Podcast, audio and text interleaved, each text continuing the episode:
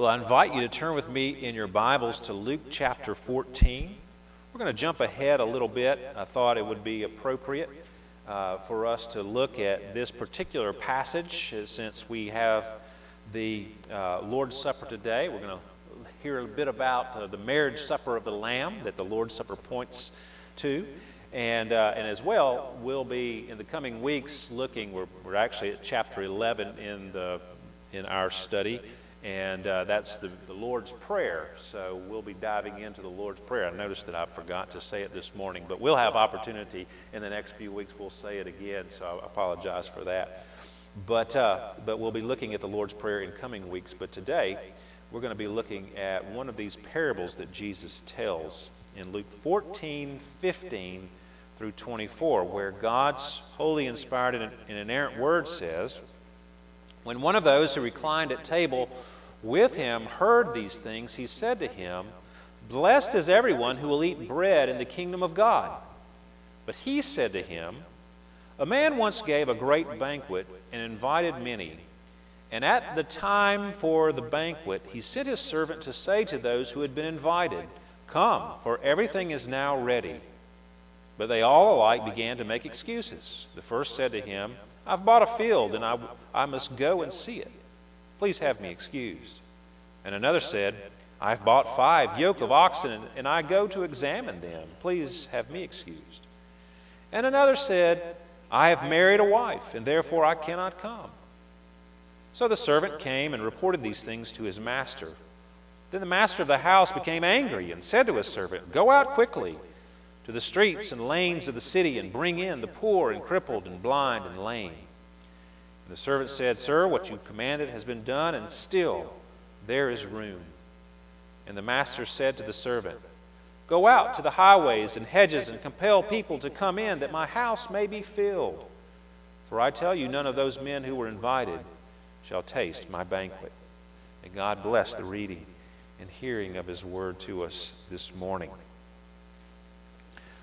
Well, RSVP is an initialism derived from the French phrase Répondez s'il vous plaît. If you know French, don't criticize me. That's as good as I can do. And it means, of course, please respond. Simply, please respond. I guess it's fancier to have those letters RSVP than to just say on your invitation, please respond. Of course, we just want someone to respond to our invitation and tell us whether they're coming or not. That's what an RSVP is for. Of course, we've just celebrated a couple of weddings here in our church family, and it has been reiterated to me how important it is for people to respond to the invitation and then to show up at the event. Both are very important. Of course, the RSV, the RSVP allows the those who are planning the event or the meal or whatever it might be, uh, allows those the planners to make appropriate preparations. You need to know how many people are coming so you'll have enough food for the feast, for example.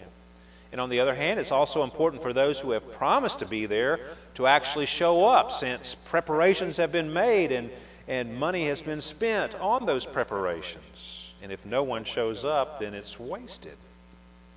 Well, the, the parable before us today, of course, runs along these lines a feast and invitations that have been made, and excuses being made, sadly. But these verses that we're looking at this morning are part of a larger discourse that begins at verse 1 of chapter 14. If you'll look there, as Jesus dines at the house of a ruler of the Pharisees. He uses the opportunity in his surroundings and what's going on at this meal to teach using that metaphor of a feast or a banquet.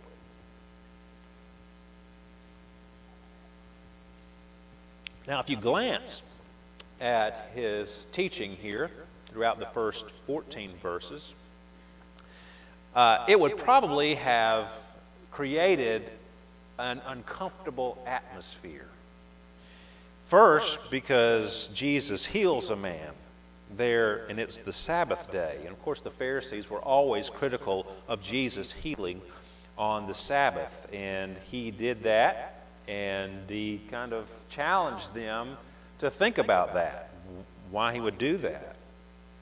Then, in the second part, he calls them out for seeking out the seats of honor at the banquet. So everybody was kind of jockeying to be near the head of the table. And he says, you know, you should sit at the lower end of the table until someone tells you, hey, you're too good to be down here at the foot of the table. Let's move you on up. Then he tells them that they should invite the poor, the crippled, the lame, and the blind. Now, all these people would have been considered low on the spiritual totem pole to the Pharisees because those people's lives were seemingly not blessed by God because of their difficult circumstances. The Pharisees would certainly not want these types of people at their table. Now, undoubtedly, things were a bit awkward at this dinner party with what Jesus was saying. It was a awkward feast. And perhaps to break the tension, one of the guests just pipes up and says, Blessed is everyone who will eat bread at the kingdom of God. And this prompts Jesus to relate the parable of the great feast we are contemplating here this morning. Now, what the man says is perfectly true, without a doubt. Blessed is everyone who will eat bread in the kingdom of God. Jesus does not dispute what he is saying here. What this man said was a plain and acknowledged truth. The Old Testament often uses banquet metaphors to tell of the blessings that will come when the Messiah arrives. Throughout the Old Testament, God promised, God reminded Israel of a coming Savior who will right every wrong done to Israel and reestablish the people in the land.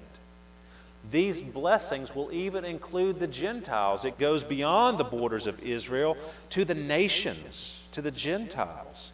These promises of blessings in a coming age are often couched in terms of a great banquet, a great feast. For example, and I love this, this particular passage, Isaiah 25, verse 6 through 8, where it says, on this mountain, the Lord of hosts will make for all peoples a feast of rich food, a feast of well aged wine, of rich food full of marrow, of aged wine well refined.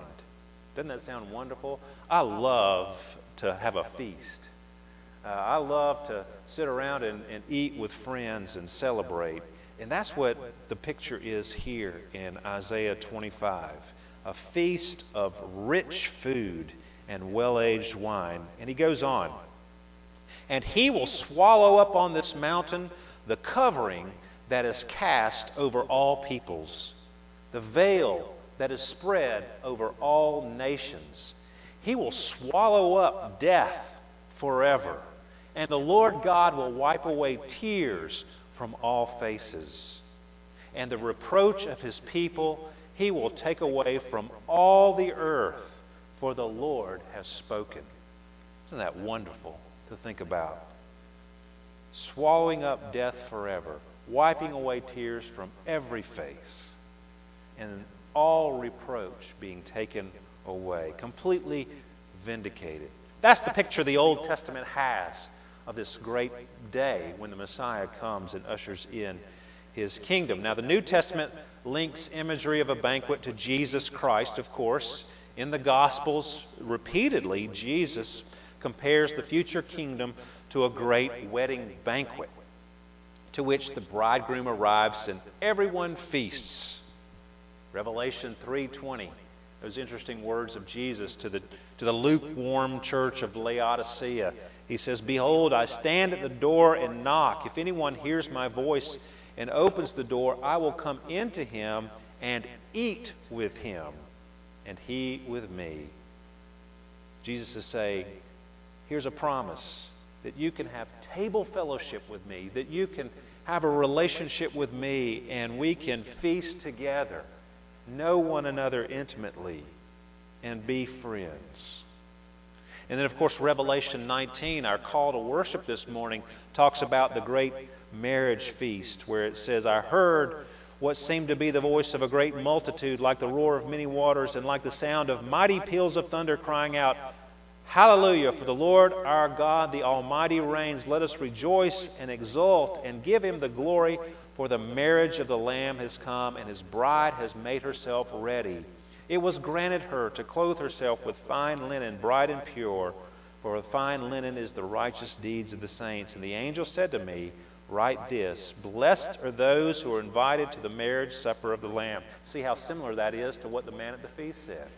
Blessed are those who are invited to the marriage supper of the Lamb. And he said to me, These are the true words of God. So the New Testament represents the wedding feast of Christ and his bride, the church, as the fulfillment of the messianic banquet promised in the Old Testament. Revelation 21 talks about the new heavens and new earth in the same way that Isaiah 25 speaks. I saw a new heaven and a new earth, for the first heaven and the first earth had passed away, and the sea was no more. And I saw the holy city, New Jerusalem, coming down out of heaven from God, prepared as a bride adorned for her husband. And I heard a loud voice from the throne saying, Behold, the dwelling place of God is with man. He will dwell with them, and they will be his people and God Himself will be with them as their God. So there's that intimate relationship, that fellowship with God that we experience in the new heavens and new earth. Uh, he will wipe away every tear from their eyes. Remember Isaiah 25? And death shall be no more, again.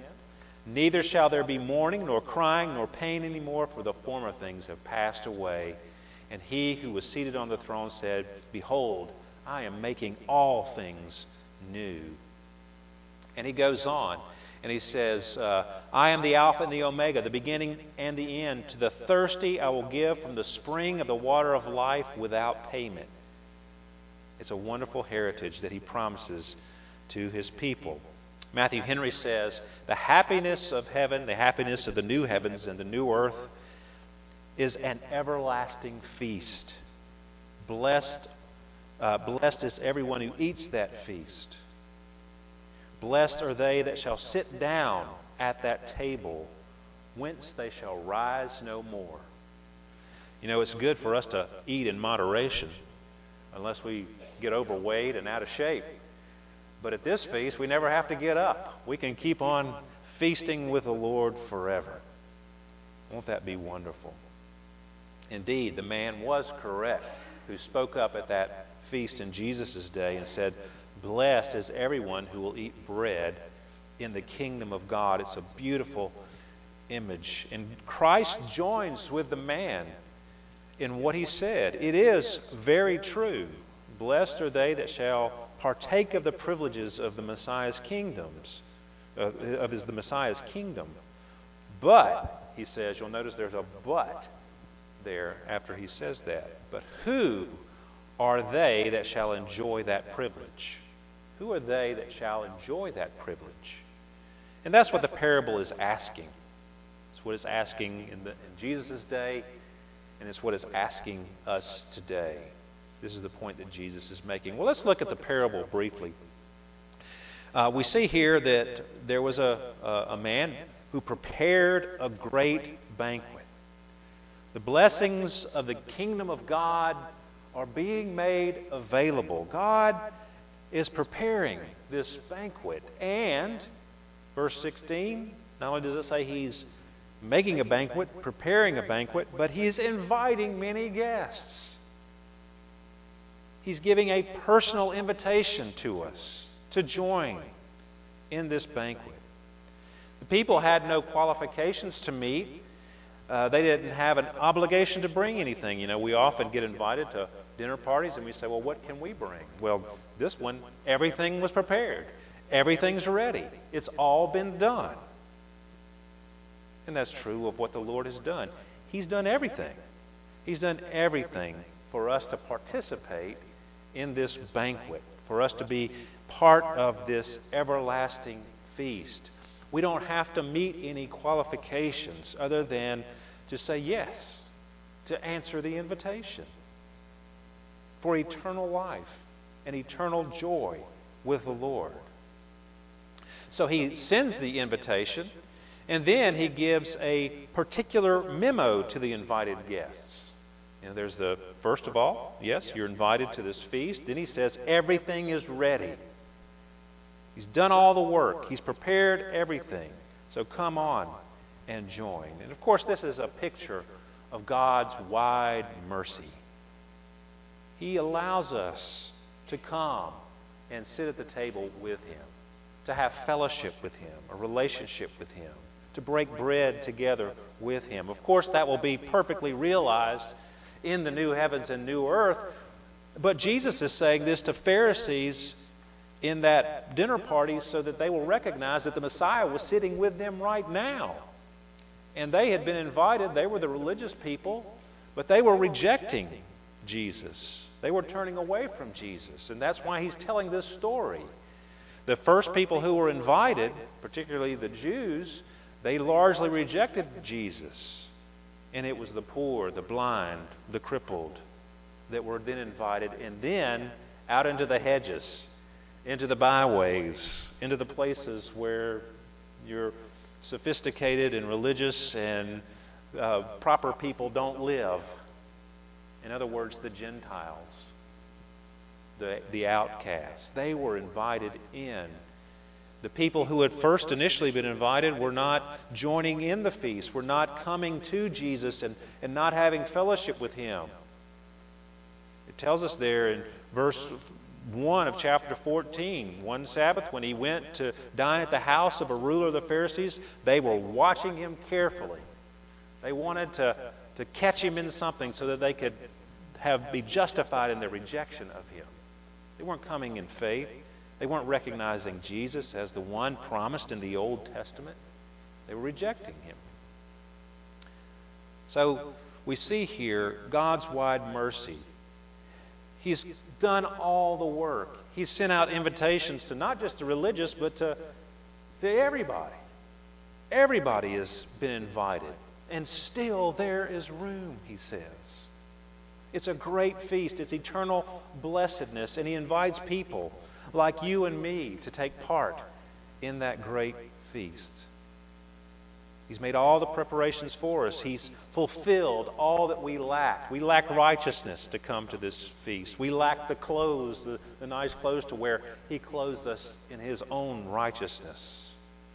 And He pays all of our debts. He forgives our sins and cleanses us. All things are ready, describes the glorious freedom of salvation. But look at the responses of the invited guests. There's three mentioned here. Two of them are purchases. Verse 18 one, uh, one buys a field. I, I got to go out and see my new field. Oh, is the field going anywhere? No. Is that very important? It doesn't seem to be. He can look at it tomorrow or another day. Another said, I've bought five yoke of oxen and I go to examine them, wants to try them out. Well, is that really that important? Will the oxen be any less ready to do their job in a day or two or maybe a week if the feast lasts a long time? Please have me excused, they say. Now, these are lawful things. It's not wrong to own a field or or a team of oxen. And it's uh, maybe even a necessary thing for their lives. But they're minor things, they're not urgent things. It's just an excuse. Now, you might give a little uh, leeway to the guy who just got married. You might say, hey, you, that's pretty important, marriage. Verse 20, I've married a wife, and therefore I cannot come. But then you think about it, why? Why can't you come? Why can't you bring your wife? Why can't she join in on the feast as well? Seems like a great opportunity to take your wife out on a date. so, again, it's an excuse. And that begs the question for us what things are we putting before having a relationship with the Lord Jesus? Now, as we saw last week with Martha and Mary, you know, even though Martha and Mary were both devoted followers of Jesus, Martha allowed her desire to serve to get in the way with her fellowship with the Lord. Mary sat at the feet of Jesus, soaking in his, his presence. And Martha was troubled about all the preparations. Now, we, we have life events, we have things that we pursue in life, like these farmers and this married person here in the passage. You know, life and things can certainly get in the way of our relationship with Jesus. We can live our lives and we can go to church and we can pay a tithe and we can uh, go to all the events that the church has and we can even serve others and still not have fellowship with Jesus, not have a real relationship with Jesus, just like Martha in that one particular instance that we looked at last week we can sacrifice by being religious what really Jesus died for. And that is that we might have a relationship with him, that we might that he might come in and sit down at table and eat with us and us with him. Do you enjoy that kind of relationship? Because that's what the new heavens and new earth is going to consist of. It's going to be a great feast where we fellowship with God and His people. And if you don't really enjoy fellowship with God and His people now, you know, heaven's going to be really boring for you. Because that's what it's going to be all about. It's not sitting on a cloud playing a harp or doing just whatever you want to do, but it is that we can know God. This is eternal life. I read it last week. John 17, this that, that they might know you, the one true God and Jesus Christ whom we sent. That is eternal life, knowing him. And that word know just doesn't mean knowing about him, that means an intimacy. An intimacy. See, I know in my own life that we can be all about doing church, but not really walk closely with the Lord and fellowship with Him and really know Him and, and walk in His paths and be in His presence continuously. We can forget God as we are wrapped up in life and stuff, the things that, that come at us, the tyranny of the urgent, as one, one author put it. But what's more important than the Lord? Nothing. What does it profit a man if he gains the whole world but loses his soul? Jesus said. Well, God's not happy with it, according to this. If you look at verse 21, the initial people who were invited made their excuses, and then the master of the house became angry. This week, we, Sarah and I, had uh, a free vacation uh, to, the, to Arizona. Uh, and the, the cost of our accommodations was to listen to a timeshare presentation, and some of you have done this. And they initially said, "Oh, we're low. This is we're not going to put any pressure on you at all." They lied. Three hours, we stood strong. We said no, but it was a continual battle to give a reason why you wouldn't do it. I was given reasons to these people, and I felt good about my reasons.